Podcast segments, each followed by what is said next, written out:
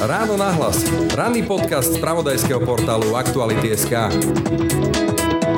povedzme vakcíny proti chrípke môžu mať, ono sa to samozrejme líši z roka na rok, ale môžu mať účinnosť v niektorých sezónach na úrovni 60-70%, čiže 90% účinnosť by bola výbornou správou. Takto hodnotí ohlasovanú 90 a aj viac percentnú účinnosť vakcín voči koronavírusu, ktoré v ostatných dňoch ohlásila tak firma Pfizer a BioNTech, ako aj spoločnosť Moderna farmaceut Jakub Kratka. Vo verejnosti však panujú aj značné obavy z bezpečnosti týchto vakcín. Podľa Kratka sú ale tieto obavy neopodstatnené. Ten výskum prebieha rigorozne, mimoriadne náročný, je veľmi prísne monitorovaný, prebieha podľa medzinárodne platných štandardov a ak sa nejaká vakcína dostane na trh, to znamená, že bude Európskou liekovou agentúrou registrovaná, pre mňa to bude znamenať to, že naozaj bezpečnostný profil tej vakcíny je priaznivý a ja budem mať dôveru voči akejkoľvek takejto vakcíny, ktorá takýmto rigoróznym hodnotením prejde. Počúvate podcast Ráno na hlas. Doprajte vašim deťom bezpečné spoznávanie online sveta. Vyskúšajte výhodný bezpečnostný balík Asset Family Security Pack, s ktorým ochránite až 4 zariadenia vrátane smartfónov vašich detí. K balíku navyše získate aj e-knihu o výchove detí v digitálnej dobe. Viac info nájdete na stránke asset.sk. Počúvate podcast Ráno na hlas.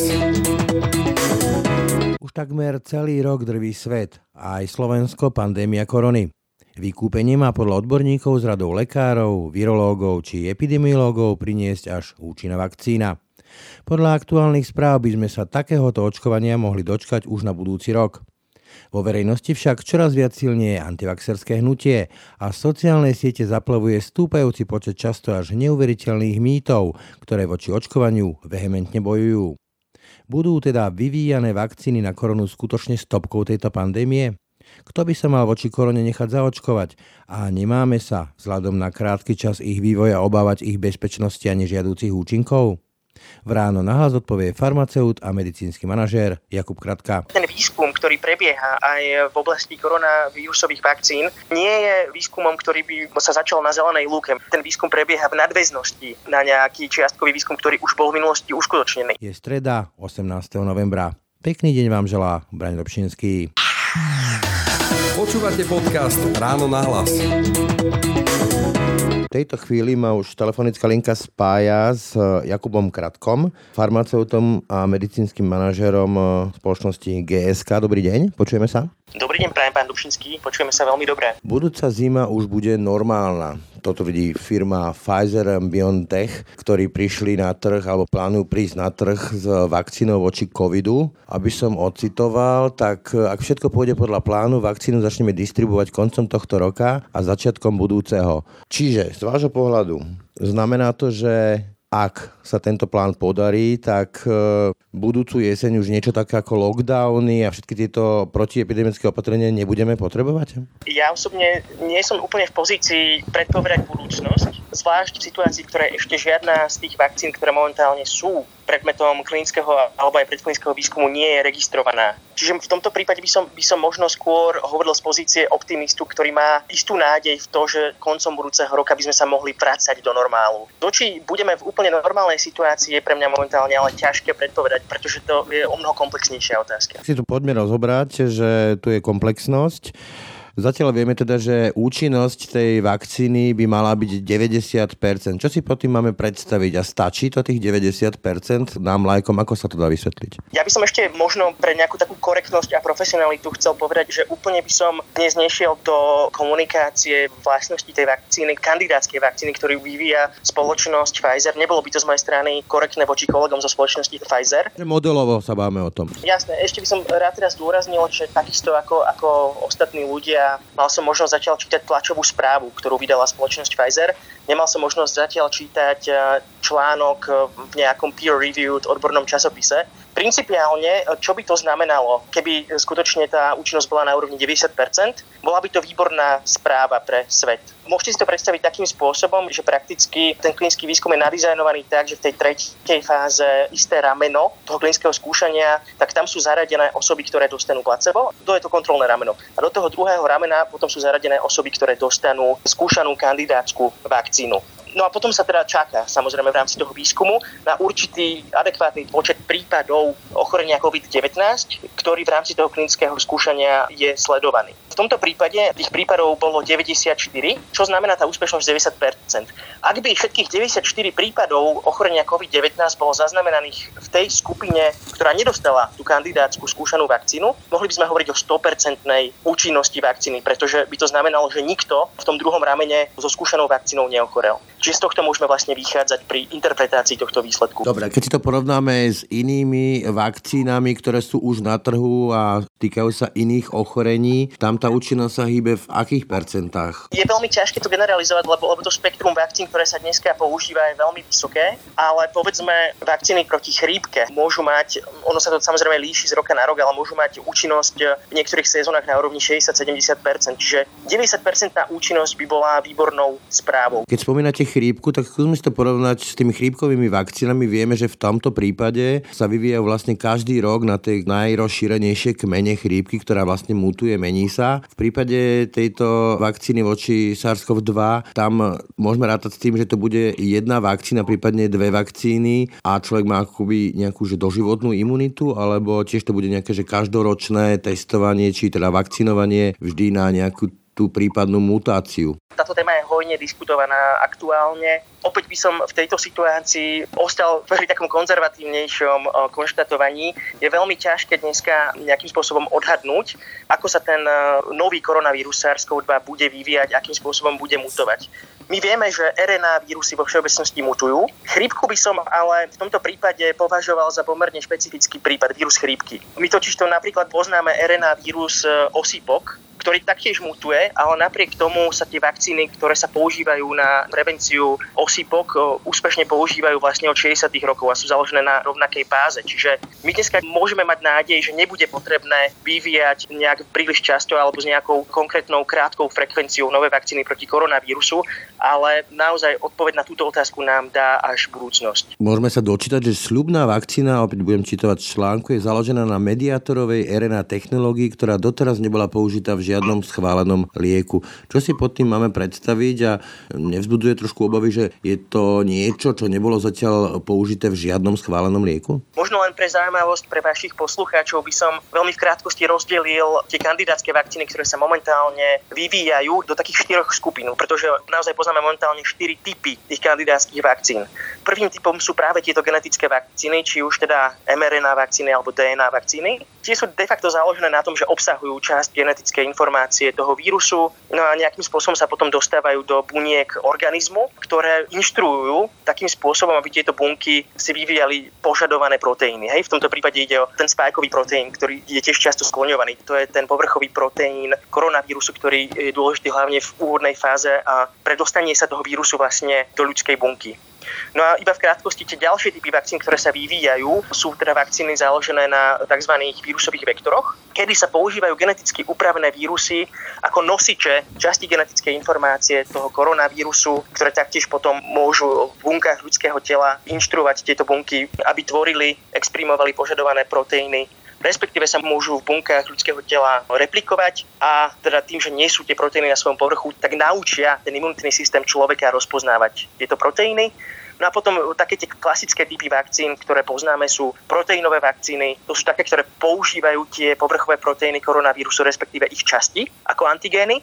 No a takou štvrtou poslednou skupinou sú inaktivované, respektíve atenuované, oslabené vakcíny. Ja len doplním, že ak som sa dobre dočítal, tak vlastne čo sa týka SARS-CoV-2, tak je 54 v klinickom štádiu a 87 v predklinickom štádiu vakcín, čiže to je obrovský, obrovské množstvo. Ale vrátim sa k tej mojej otázke. Nemáme mať obavy z tých vied, že doteraz to nebolo použité v žiadnom schválenom lieku, že je to nejaký experiment, ktorý si otestujeme na sebe samých? Ja si osobne myslím, myslím, že v prípade, že aj tie genetické vakcíny, že sa naozaj dostanú na trh, ja osobne obavy z týchto vakcín mať nebudem a poviem vám prečo. Je to z toho dôvodu, že tie vakcíny naozaj sú podrobené prísnemu jednak predklinickému a neskôr teda klinickému hodnoteniu. Ono to nefunguje tak, že nejaká firma si niekde vo svojom laboratóriu vyskúma vakcínu, zanalizuje si dáta, zvaliduje ich a vyhlási, toto je výborná bezpečná vakcína, objednávajte si ju. To vôbec tak nefunguje. Ten výskum prebieha rigorózne, mimoriadne náročný je veľmi prísne monitorovaný, prebieha podľa medzinárodne platných štandardov a ak sa nejaká vakcína proti novému koronavírusu dostane na trh, to znamená, že bude, a teraz hovorím v európskom kontexte, Európskou liekovou agentúrou registrovaná, pre mňa to bude znamenať to, že naozaj bezpečnostný profil tej vakcíny je priaznivý a ja budem mať dôveru voči akejkoľvek takejto vakcíny, ktorá takýmto rigoróznym hodnotením prejde. Čiže ak tomu správne rozumiem, tak ak dostane pečiatku, takú tú úvodovka, že okrúhlu pečiatku tohto Európskeho úradu pre kontrolu liečiv, tak to znamená, že prešla rovnakými skúmaniami a overovaniami ako akýkoľvek iný liek, ktorý si kúpim v lekárni a ktorý je na trhu.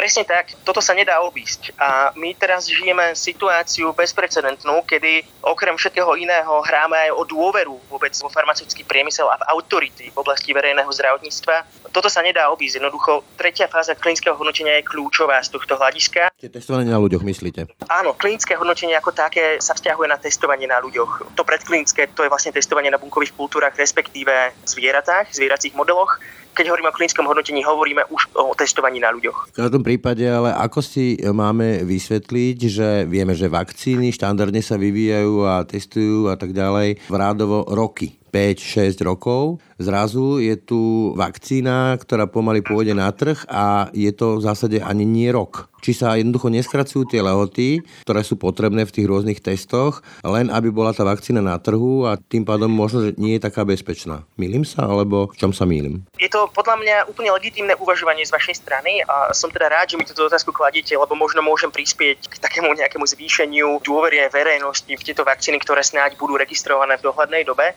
Ono o tom, že ten výskum, ktorý prebieha aj v oblasti koronavírusových vakcín, teda hovorím teraz o tomto novom koronavíruse SARS-CoV-2, nie je výskumom, ktorý by sa začal na zelenej lúke. My naozaj, ten, ten výskum prebieha v nadväznosti na nejaký čiastkový výskum, ktorý už bol v minulosti uskutočnený. Lebo my koronavírusy relatívne dobre poznáme ako ľudstvo. A tento argument pomerne často zaznieva v éteri. Ja by som k tomu ešte chcel povedať jednu vec, o ktorej sa možno trošku menej hovorí, a to je to je ten fakt, že my máme aj z minulých rokov e, skúsenosti s lokálnymi epidémiami, povedzme eboli v západnej Európe alebo SARSu v juhovýchodnej Ázii. A to sú všetko situácie a skúsenosti, na základe ktorých my sme mali možnosť, my ako ľudstvo sa poučiť, pretože možno sme si uvedomili, že sme neboli schopní dostatočne rýchlo na tieto palčivé problémy zareagovať. Čiže to sú všetko situácie, z ktorých my sme sa dokázali poučiť a dokázali sme niektoré procesy urýchliť. A čo si možno po tým urýchlením môžete predstaviť? My vieme, že štandardne ten klinický výskum pred registráciou prebieha v troch fázach. Tak napríklad jedným spôsobom, ako urýchliť výskum vakcíny, je spájanie jednotlivých fáz. Mnohé z tých vakcín, ktoré dneska sú v klinickom výskume, ako keby ten výskum prebieha v spojených fázach 1 lomené 2 respektíve 2 lomené 3. Čiže toto je jeden zo spôsobov, ako tento výskum urýchliť. No a samozrejme, keďže je v záujme ľudstva mať tie vakcíny k dispozícii čo najskôr, samozrejme bez ohrozenia bezpečnosti týchto vakcín, tak aj na strane regulátorov a teda nezávislých agentúr dochádza k zrýchleniu niektorých procesov, ktoré môžu súvisieť napríklad s posudzovaním jednotlivých dát. Hej. Dochádza tam k nejakej nejakej efektívnejšej metóde posudzovania. Debirokratizácii, povedzme to takto. Dobre, čiže ak tomu správne rozumiem, to, čo ste pred chvíľkou hovorili, tak e, korona je vlastne jeden z tých typov, budem hovoriť ako like, tých e, zoonotických e, vírusov a už tak ako Ebola ste spomínali, alebo SARS-CoV-1, už sa akoby skúmali v laboratóriách a teraz tá aktuálna vakcína vychádza z výsledkov skúmania týchto zoonotických vírusov, ktoré povedzme sme tu nepoznali a spoznali sme ho ako SARS-CoV-2? Áno, vlastne takto. Ten výskum, ktorý prebiehal v minulosti, dospel k nejakým výsledkom. Hej? Pozeral by som to tak, že naozaj my vychádzame z poznania, ktoré sme dosiahli ako ľudstvo už predtým, ako sme spoznali tento nový koronavírus. Rozprávame sa o bezpečnosti a už môžeme čítať aj to, že boli nejaké nežiadúce účinky e, v tej klinickej skupine, teda pri tom klinickom testovaní. Máme sa tohto obávať? Sú tam niečo také, poviem to tak veľmi lácky, že, že povolené straty, že v mene vakcíny voči SARS-CoV-2, ktorý je teda obrovská pandémia aktuálne a s obrovskými škodami, sa dá hovoriť o tom, že sú nejaké v úvodzokách povolené straty, že môže tá vakcína mať nejaké negatívne účinky na nejakom percente ľudí v mene teda toho jej účinku? Určite by si nikto nedovolil zaregistrovať vakcínu, ktorá by bola asociovaná s nejakými závažnými nežerúcimi účinkami, nedaj Bože s ohrozením života tých subjektov v klinických hodnoteniach. Samozrejme, to hodnotenie bezpečnosti vakcín v rámci klinického hodnotenia je obzvlášť, obzvlášť prísne a rigorózne ono to funguje takým spôsobom, že sa hovorí o nežiarucich ako keby reakciách. To znamená, že tam sa sledujú dokonca také veci, ktoré vlastne my ani nevieme nejako spojiť s podaním vakcíny, ale povedzme, keď nejaký subjekt klinického hodnotenia, ktorý dostal skúšanú kandidátsku vakcínu, si zlomí nohu, tak toto je takisto ako keby nejakým spôsobom zaznamenané a keby náhodou vzniklo podozrenie a tých bezpečnostných signálov by bolo strašne veľa, že veľa ľudí v rôznych častiach sveta, ktorí sú súčasťou tohto výskumu, si zlomilo nohu, tak by to mohol byť bezpečnostný signál, ktorý by mohol nejakým spôsobom tých vedcov dostať na nejakú stopu a patrali by potom, že prečo sa to deje. To znamená, že nemusíme sa obávať toho, že bezpečnostný profil tej vakcíny by bol nepriaznivý. Naozaj tá tretia fáza klinického hodnotenia prebieha na desiatkách tisíc subjektov a to nám už poskytuje pomerne dobrú bázu preto, aby sme my mohli zhodnotiť to spektrum nežiaducich účinkov a reaktogenitu tej vakcíny. Reagujem povedzme. Čo je dôležité ešte povedať je, a súvisí to aj s tým, čo ste už načali predtým, že je veľmi pozitívnou správou pre svet, že tých eh, konceptov, ktoré sa overujú v klinickom hodnotení, ale aj v predklinickom hodnotení je tak veľa.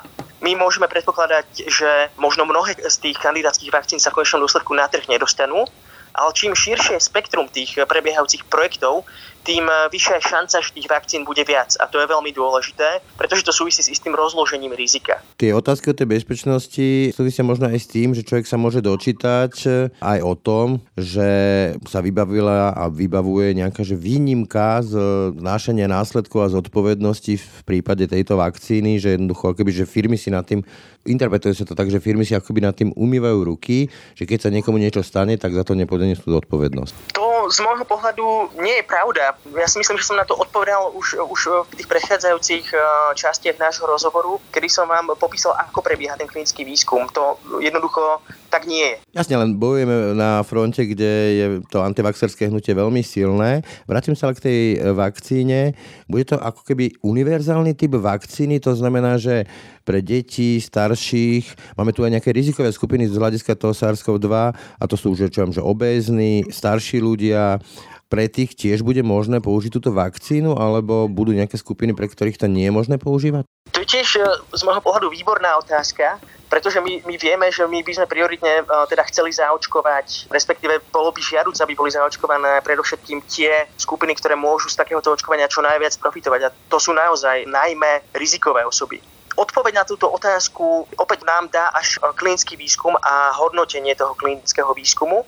Z môjho pohľadu je veľmi dôležité, aby, aby jednotlivé klinické štúdie boli kvalitne nadizajnované tak, aby nám pomohli práve na podobné otázky odpovedať. Čo tým myslím? Napríklad je dôležité, aby prebiehali klinické štúdie, kde jednotlivé subjekty, čiže tí pacienti, ktorí tú vakcínu budú dostávať v rámci klinického hodnotenia, boli stratifikovaní už na, na začiatku štúdie, hej, aby sme teda mali tie skupiny stratifikované podľa veku. Povedzme, že jedno rameno to budú ľudia od 18 do 50 rokov, ďalšie rameno to budú zase osoby v tom veku 65+. Plus. Aby sme takto získali čo najlepšie dáta práve aj pre tie skupiny. Čiže aby sme vedeli, že čo to tá vakcína robí s tými jednotlivými, povedzme, že vekovými kohortami, hej? Presne tak, pretože jednotlivé klinické štúdie sa líšia svojim dizajnom a vedia nám dať odpovede len na také otázky, ktoré my vlastne tým dizajnom týchto klinických štúdií položíme. Tu sa dostávame aj k téme, že kolektívna imunita, lebo očkovanie predpokladá nejakú zaočkovanosť populácie Doteraz som sa dočítaval, že má to byť tých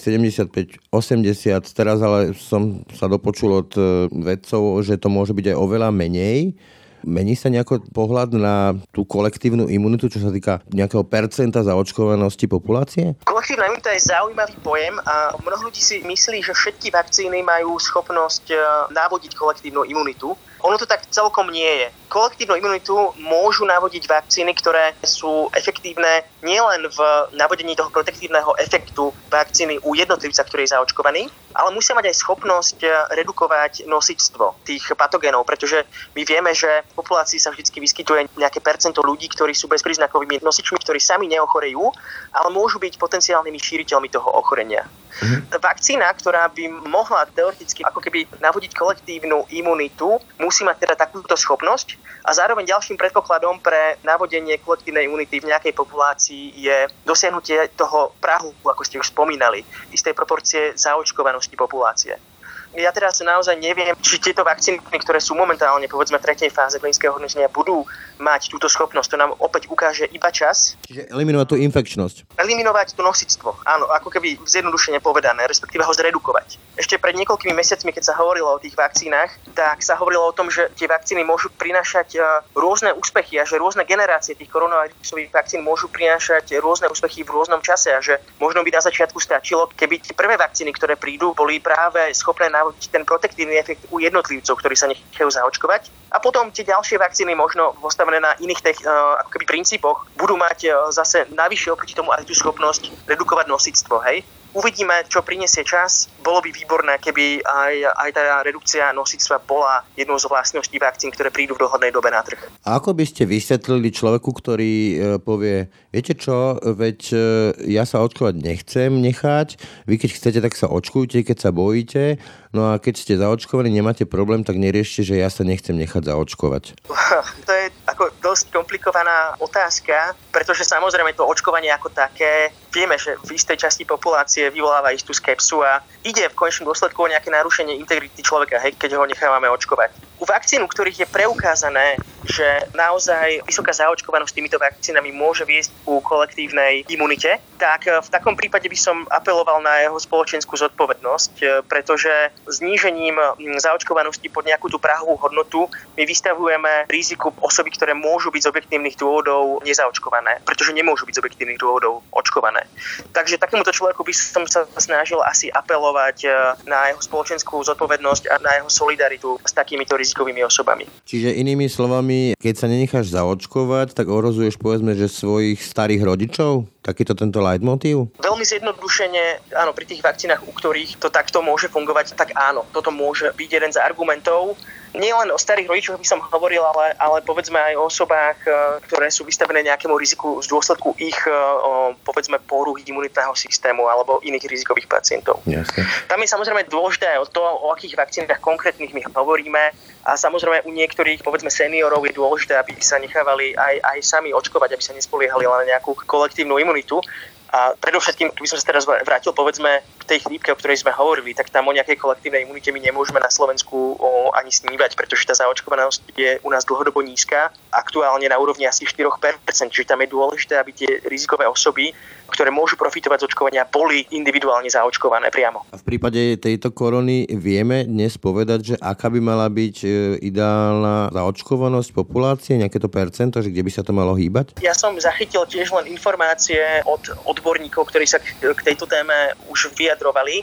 U tých vakcín, ktoré by mohli mať schopnosť navodiť kolektívnu ochranu, teda u tých, ktorých sa preukáže aj redukcia nosictva, sa hovorilo o 60 až 70 percentách. Mimochodom, keď e, sme spomínali niektoré tie mýty, tak vieme, že už to prvé očkovanie tam vlastne e, boli také tie rôzne obrázky o tom, ako sa človek mení na kravu a podobne.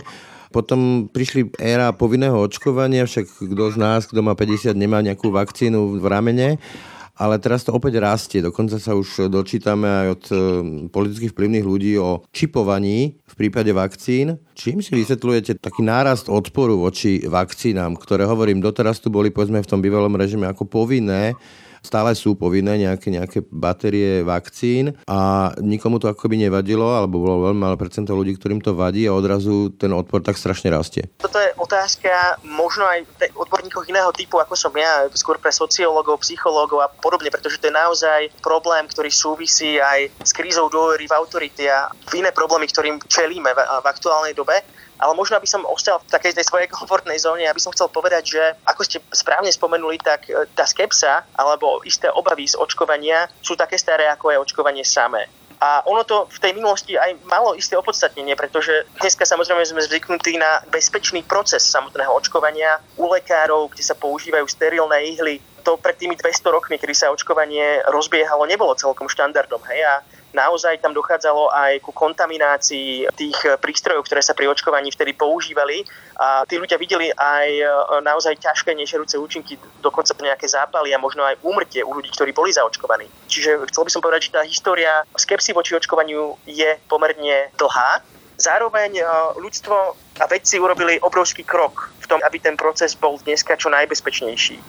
Mne sa ťažko k tomuto niečo dodáva, pretože ja som sám už viedol mnoho diskusí s ľuďmi, ktorí isté obavy a skepsu voči očkovaniu cítia takých tých radikálnych antivaxerov, ktorí sú najhlučnejší, v spoločnosti nie je tak veľa, ako by sa mohlo zdať podľa toho ich prejavu. Oni sú len naozaj veľmi hluční. Potom existuje pomerne veľká skupina ľudí, ktorí majú isté obavy a ktoré môžu byť spôsobené aj tým, že sú zaplavení informáciami a je pre nich možno ťažké uvedomiť si alebo teda pochopiť, ktoré z nich sú relevantné, ktoré z nich pochádzajú z relevantných zdrojov a ktoré nie. S takouto skupinou ľudí sa dá podľa môjho názoru pracovať. Dôležité je byť transparentný, dôležité je byť konzistentný v tej komunikácii a podľa mňa je veľmi dôležité, aby bolo počuť odborníkov, aby boli prítomní v médiách, a aby naozaj takéto líderstvo z ich strany bolo prítomné. Otázkou je, že čo ten odborník môže povedať na argument, že idú nás čipovať. Lebo keď som sa na to pýtal aj vedcov, tak e, v zásade zostali bez radný, bez slova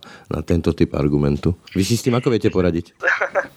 Ja som teda relatívne mladý človek a s problematikou čípovania sa stretávam, odkedy som dostal prístup k internetu niekedy pred 20 rokmi.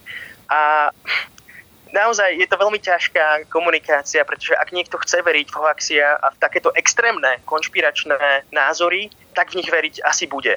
Ja osobne môžem povedať, že ja verím v to, že nás čipovať nejdu. Dokonca Bill Gates sa teraz stal takou nenávidenou postavičkou v tejto konšpiračnej scéne. Ja môžem zo svojej pozície povedať, že Bill Gates je človek, ktorého uznávam, vážim si veľmi jeho prácu, imponuje mi jeho intelekt a to, čo sa rozhodol so svojimi peniazmi robiť aj v oblasti očkovania v krajinách, v ktorých vakcíny nie sú celkom dostupné čipovať nás nejdu. To by som tomu človeku povedal a ja osobne môžem hovoriť len na základe svojho osobného príkladu. Ja sa každý rok nechám očkovať proti chrípke, som očkovaný proti meningokokom, som očkovaný proti hepatitídam a plánujem sa nechať zaočkovať proti kliešťovej encefalitíde. Myslím, že tento môj osobný príklad... A predpokladám, že aj na koronu, keď teda bude vakcína, tak sa postavíte a necháte sa očkovať. Áno, plánujem sa nechať zaočkovať v prípade, že tu budú registrované vakcíny dostupné. Plánujem sa nechať zaočkovať aj proti koronavírusu. Mal by som možno zlé svedomie, keby tých vakcín možno v prvej fáze tých dávok bolo na Slovensku menej a ja by som teda ako zdravý mladý človek tú dávku zobral nejakému rizikovému pacientovi, ktorý by mohol z nej profitovať viac ako ja. Ale teda v prípade, že tých eh, dávok na Slovensku bude dosť, ja budem určite stať v rade na túto vakcínu. Spomínali ste Billa Gatesa. Predpokladá sa, že u nás to očkovanie povinné nebude. Čo hovoríte na ten plán, povedzme, nejakých eh, očkovacích pasov? Že očkovanie nebude povinné, ale vlastne zabezpečí tomu nositeľovi, ktorý to očkovanie absolvoval, možnosť cestovať, možnosť existovať tak ako predtým a kto sa nenechá očkovať, nebude mať ten pás, tak jednoducho niektoré tie výhody príde, pretože bude rizikom pre to verejné zdravie. To je tiež problematika, ktorá je veľmi náročná a pravdu povedať, ako nezávidím ľuďom, ktorí rozhodujú o týchto veciach, ich pozíciu, pretože je to spojené s vysokými jednak politickými nákladmi pre tých ľudí v, v exekutíve, ktorí to budú komunikovať potom národu a ani tí odborníci, ktorí s tým prídu, potom nebudú veľmi obľúbení zrejme v spoločnosti. Ale ak by som vám mal principiálne tak všeobecne povedať, ja som skôr zástancom takých opatrení, ktoré motivujú v pozitívnom slova zmysle ľudí k nejakému konaniu v porovnaní s reštriktívnymi opatreniami. Čiže viem si takúto metódu predstaviť. Ono možno aj ten boj voči vakcínám od tých antivaxerov je často založený, aspoň taká moja skúsenosť, na boji voči farmafirmám, poviem to ich slovníkom, a to je potom téma, že ziskovosť, že jednoducho, že tu ide o nejaký obrovský biznis, ale čo viem, tak vakcíny nie sú veľmi ziskové z hľadiska farmaceutických firiem. Milím sa? Vakcíny, nepovedal by som, že vakcíny patria medzi tie najziskovejšie lieky, hej. Nedá sa to podľa môjho názoru celkom porovnať s oblastiami, ako sú lieky súvisiace s liečbou porúch centrálnej nervovej sústavy alebo s onkologickými liekmi ale iste nejaký zisk z tých vakcín samozrejme taktiež plinie, je to úplne legitímne a pre udržateľnosť toho modelu biznisového jednotlivých farmaceutických spoločností je nutné, aby ich predaj teda generovala aj zisk. Ak by ste sa pýtali možno na tie koronavírusové vakcíny, mnoho spoločností farmaceutických sa už teraz zaviazalo poviem za spoločnosť GlaxoSmithKline, že tá firma sa zaviazala, že prípadný profit z vakcín proti COVID-19, na ktorých vývoji sa GSK podiela, reinvestuje do, do ďalšieho výskumu koronavírusu a nielen voči tomu, ale aj do celkovej protipandemickej pripravenosti, aby sme boli na zvládanie ďalších pandémií lepšie pripravení ako ľudstvo. Toľko farmaceut Jakub Kratka zo spoločnosti GSK. Ďakujem za rozhovor. Ďakujem veľmi pekne za pozvanie. Som ním poctený ako fanúšik vášho podcastu a prajem pekný deň. Ráno nahlas. Ranný podcast z pravodajského portálu Aktuality.sk. Tak to bolo dnešné ráno na hlas. Tento podcast, ako aj všetky naše ostatné podcasty, vznikli aj vďaka vašej podpore, za ktorú vám aj týmto ďakujeme. Pekný deň a pokoj v duši praje, Braň Robšinský. Všetky podcasty z pravodajského portálu Aktuality.sk nájdete na Spotify a v ďalších podcastových aplikáciách.